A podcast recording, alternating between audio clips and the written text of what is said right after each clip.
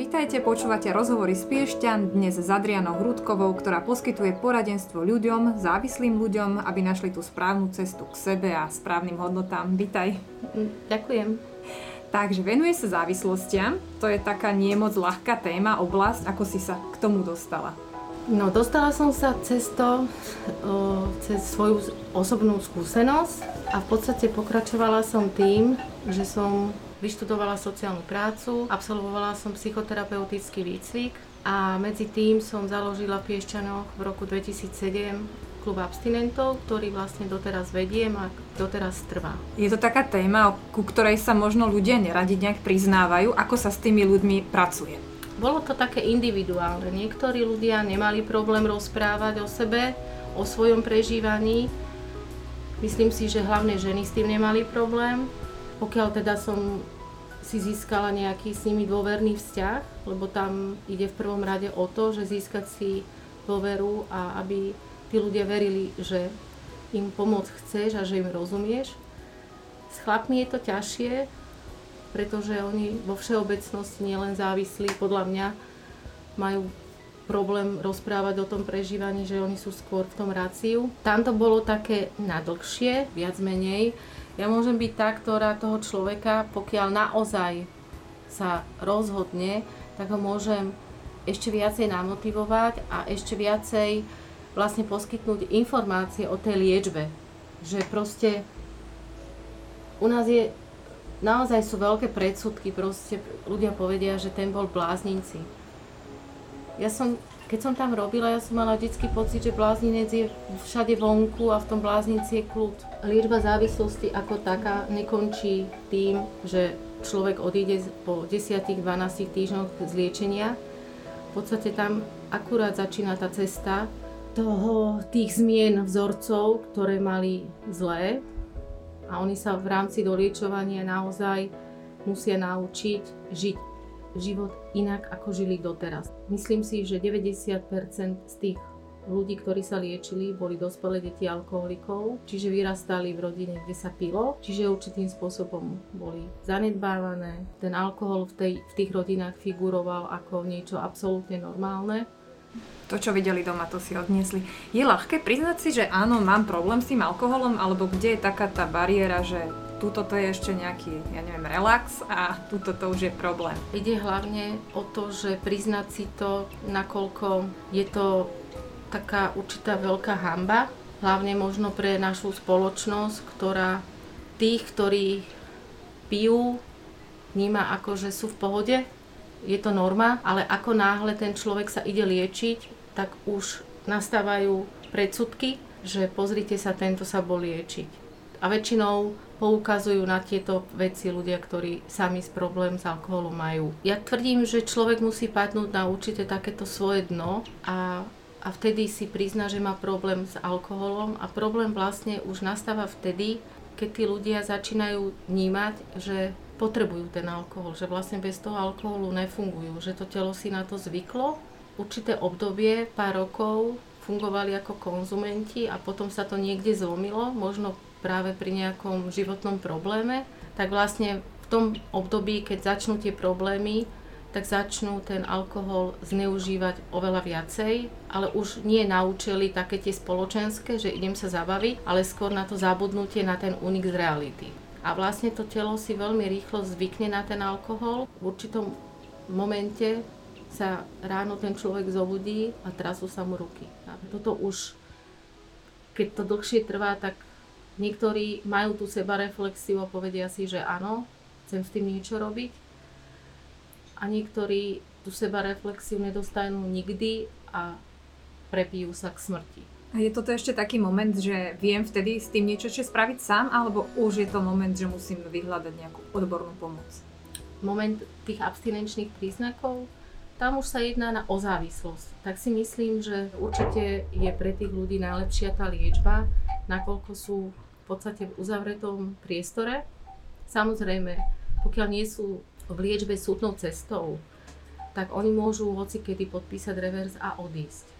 Ale väčšina ľudí už keď tam príde, tak tam ostane tých 10 týždňov, zistia, že vlastne nie sú v tom sami. Funguje tam brutálne tá spolupatričnosť. Že nemusím sa tu hambiť o tom rozprávať, lebo tuto všetci okolo mňa mali tie isté problémy a možno ešte väčšie. A hlavne nemajú dosah k tomu alkoholu a plus terapie.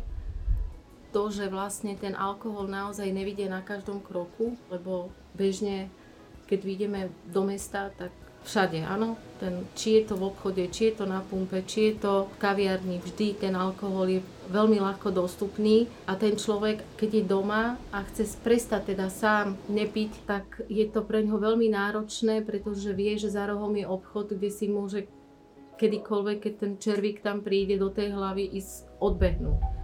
Je to všetko asi aj o tej partii ľudí, ktorá nás obklopuje a možno keď povieme si, že niekto je závislý, predstavíme si ľudí, ktorí sú závislí od alkoholu, ale u mladých ľudí je to asi skôr v súčasnosti závislosť od tých drog. Ja mám pocit, že u nich je najväčší problém to, že neviem, možno je to naozaj len také moje vnímanie, tá mladšia generácia, tá mladá generácia okolo tých 20 rokov, plus minus, menej viac, sú môjho pohľadu taký viacej spirituálny alebo skôr vyhľadávajú takéto duchovné. A oni to presne nachádzajú v tej marihuane. Tam im to otvára nejaké také obzory. Určite sú partie, ktoré pijú. Mám pocit, že niekedy tie dievčence veľmi predbiehajú v tom pití alkoholu tých chalanov, ale trend je naozaj, myslím si, že hlavne tu v Piešťanoch a myslím si, že všade v okolitých mestách tá marihuana ale a berú to tak, že je to, je to taká nevidná bylinka, je to niečo prirodzené, je to niečo z prírody, teda naturál. Problém v tom vidím len jeden, že uh, keď som robila v záloži, tak som sa tam stretávala s takými cca od 20 do 25. Spustilo to používanie marihuany, psychózy a toto oni nevidia. A častokrát, keď sa o tom s niekým aj bavím, tak oni mi asi ani neveria, si myslím, že myslia si, že ich straším a chcem ich od toho nejako odputať. Ale naozaj spôsobuje to psychózy a oni potom majú tie psychózy už bez toho, aby užívali tú marihuanu. A to už je taký nezvratný stav asi? A oni potom vlastne musia byť na lieko. Teraz sa začala školský rok, veľa detí odišlo na internát. Čo môžem ako rodič spraviť teraz, aby som nemala strach o to dieťa, že padne do zlej partie a aby sa tam správalo tak, že doma, doma môžem pokojne spávať? Reálne nemôžem spraviť asi nič, pretože nemám to dieťa pod kontrolou Práve je to o tom, dať tomu dieťaťu do tých 15 rokov tie, tie základné nejaké princípy. Ja si myslím, že aj ten z tej, aj to detsko z najlepšej rodiny môže chcieť vyskúšať zo zvedavosti niečo, buď alkohol alebo marihuanu, ale to ešte neznamená, že sa na to namotá.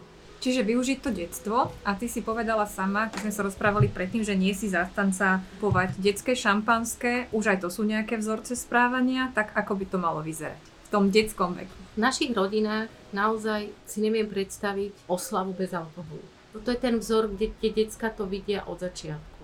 Nebodaj potom ešte o, otec alebo mama dajú cucnúť, tuto máš pívko, že okoštuj penu napríklad a čo sa týka toho detského šampanského, to je úžasný biznis, nakoľko je to v podstate malinovka, ktorá by mohla byť v úplne inej flaške a mala by tým pádom úplne iný dosah. Lenže ona tým, že je v tej flaške od šampanského, ona v tých deťoch evokuje to, že oni majú už ako keby ten alkohol a hlavne, že je to normálne.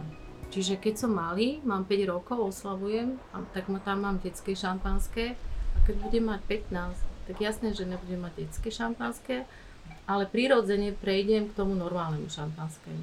Nie je to len o detskom šampanskom, teraz je veľmi populárne, že deti pijú aj nealko pivo. Hlavne teda ochutené verzie, ktoré naozaj chutia ako malinovka, ale je to, majú pocit, že pijú pivo. No čo sa týka tých nealko pív, tak niektoré naozaj obsahujú 0,5% alkoholu a pre človeka alebo pre dieťa, ktoré nemá absolútnu toleranciu alkoholu, keďže nemá žiadnu skúsenosť, tak aj to malé percento tam vyvolá ten pocit.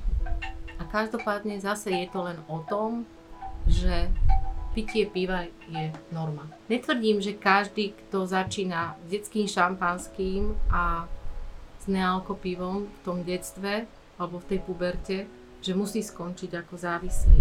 Ale každopádne si nemyslím, že je to v pohode, aby, aby 15-ročné decko malo v ruke birel a tvárilo sa dospelo, pretože presne to, to nealko pivo alebo to nealko šampanské tým deťom evokuje. Že sa cítia ako veľký. Hovorila si, že väčšina tých e, ľudí, ktorí sa liečia, sú e, deti z rodiny alkoholikov, teda že bol tam ten alkohol prítomný v extrémnej miere.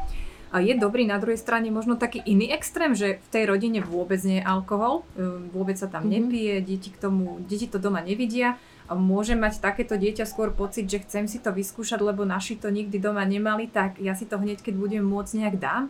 Alebo je to naozaj o tom, ako ten rodič podáva dieťaťu, že prečo? to o tom, ako to podáva, pretože človek, ktorý nemá problém s alkoholom, tak je to naozaj niečo úplne iné. Alebo keď je to oslava, kde si otvoria fľašu vína a proste dajú si prípitok, lebo tomu sa zabrániť jednoducho nedá. Skúšať, no jasne, že bude skúšať. Proste je to dieťa, všetci sme nejakým spôsobom zvedaví a to dieťa je tiež zvedavé. Ale presne je to o tom, že bude mať s tým skúsenosť, možno mi z toho bude zle a, a možno s tým už potom nikdy nebudem ani experimentovať. Ale každopádne je to o tom, aby ten rodič sa s tým dieťaťom o tom rozprával. Teraz je taká novodobá závislosť mobily. Tí dospelí sú takisto na tých mobiloch ako tie decka. Čiže zase len to dieťa preberá nejaký vzorec, áno? Lebo tá matka, pokiaľ nebude na mobile, alebo ten otec, a zoberú to decko a pôjdu sa niekde do hory vyvetrať, minimálne tam nebude signál, to dieťa nemá proste šancu sa dostať k tomu mobilu. Že aj toto je také ohraničené. Keď ja ako rodič nebudem na mobile, tak jasné, že mi bude vadiť, že to dieťa je na mobile. Pokiaľ budem mať chceť svetý pokoj, tak mi to vôbec nebude vadiť, že to dieťa je na mobile. Proste je to vzorec, pretože zoberieme mobily, hodíme ich niekde do rohu a rozložíme si Lego. Alebo naozaj treba tie deti viesť podľa mňa naozaj do tej prírody, lebo tá príroda je niečo, čo nám dá takéto prírodzené uvoľnenie. Už tie deti sú tak zahladené, dajme tomu do tých mobilov, že už ani sa nevedia medzi sebou o niečom rozprávať. Tak určite, že ťažšie komunikujú, pretože oveľa lepšie sa píše niečo a oni keď sú naučení medzi sebou komunikovať tým, že si vymieňajú informácie písomne, tak jasne, že potom keď sa stretnú, tak ten kontakt z očí v oči je taký neprirodzený pre nich. Oni si dokážu možno písať s celým svetom, čo si aj väčšinou píšu, ale keď sa stretnú z očí v oči, tak si ako keby nemali čo povedať. Ja mám častokrát um, teraz v tom poradenskom procese ľudí na tých individuálnych sedeniach, ktorí majú problém s úzkosťou, že ja sa nestretávam teraz s ľuďmi, ktorí majú problém so závislosťou, ale skôr také vzťahové problémy, také úzkostné problémy.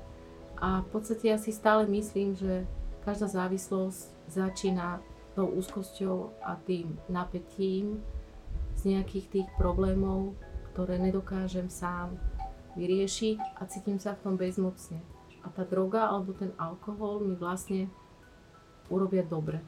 Stiahnu mi tú úzkosť, stiahnu mi to napätie a potom si na to zvyknem a začnem to používať ako liek na tie zlé emócie, na to zlé prežívanie je len otázka času, tak jak som už hovorila, že vlastne potom už jediný problém je to, že človek sa musí dostať z tej závislosti, ale tie problémy tam ostávajú a tie problémy sa práve majú doriešovať v tom doliečovaní Čiže ja si myslím, že ja tým ľuďom najviac môžem pomôcť práve v tom doliečovaní s tými problémami, s ktorými si oni nevedeli dať rady pred tou liečbou.